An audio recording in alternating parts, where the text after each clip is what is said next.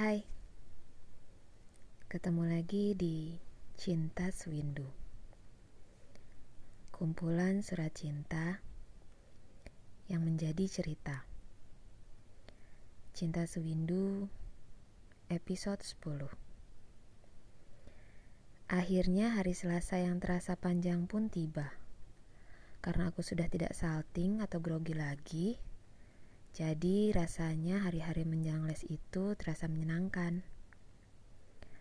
Sesampainya di rumah, aku dengan semangat memilih baju apa yang harus kupakai ke tempat les. Ingin terlihat agak lebih feminin.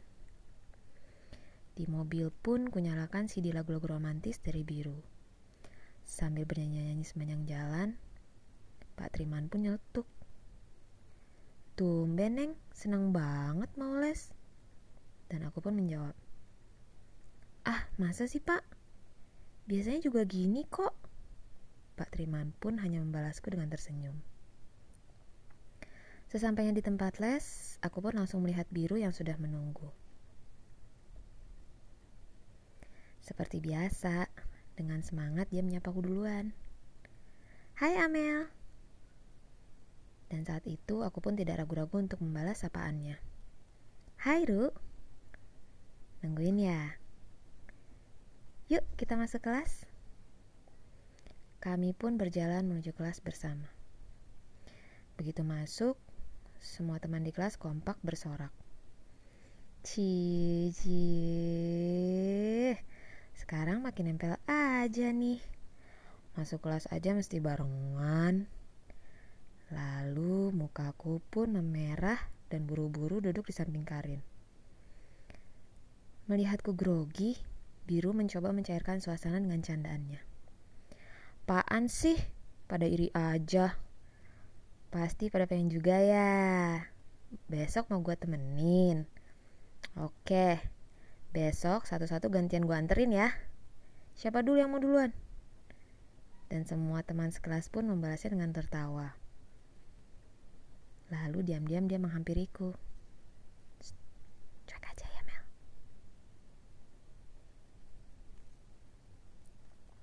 Biru itu memang orangnya supel dan selalu membuat suasana ruang kelas jadi semakin meriah.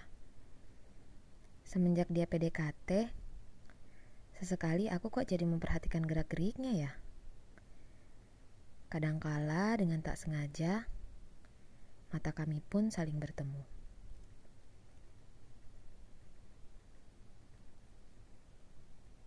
Oke okay guys, gak terasa kita harus mempersiapkan midterm nih. Next week ya prepare. Jangan lupa di rumah buku dibuka-buka lagi, kata Mr. Stephen. Oke, Mr. Stephen. Kami pun serentak menjawab. Di dalam kelas yang catatannya selalu rapih ada dua orang, aku dan Maggie. Jadi mudah ditebak kan satu kelas pasti meminjam catatan kami untuk difotokopi. Termasuk biru.